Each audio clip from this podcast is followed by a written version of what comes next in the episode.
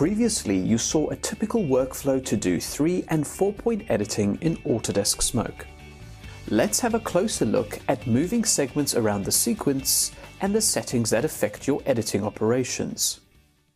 To the top right of the sequence, you will see four buttons, of which three affect the way you move around the timeline. The first button is Select. This pull-down menu also contains the tools for trimming, but if you just want to move clips around, then ensure you are in selection mode. This is much like the arrow tool in other editing software. So you can click the center of a segment and drag it around the tracks as you need to. You will see as you move the segment that you get a track indication as well as a timecode indication. The timecode value indicates which frame in the sequence will be the first frame of the segment when you release it. The Select tool performs an overwrite operation by default.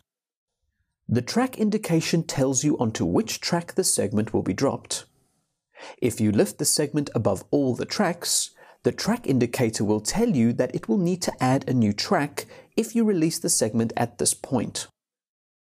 You will also see how the indicators and cursor will inform you if you try edit video onto an audio track and vice versa. So currently, as the segment is moved up and down the timeline, it is free to move up and down the track. If you enable the snapping button, this will force the moving segment to snap to the existing cut points and the positioner. You can also turn snapping on and off dynamically. A typical situation is if the snap button is turned off and you have selected and started to move a segment. During this move, you realize that you want to snap the segment to a cut or the positioner.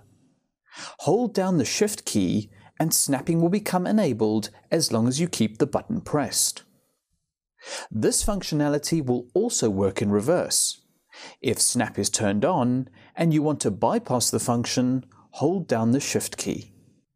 The final functionality we will look at in this video is the ripple function. Now this is pretty self-explanatory. If ripple is off, moving a segment over another will simply overwrite it. You can see that some of the cursor icons and indicators are displaying red. If ripple is on and you move one segment to another location in the sequence, when you release the segment, the back section of the sequence will shift forward to make room for the segment. This is indicated by a yellow color on the cursor icons and indicators.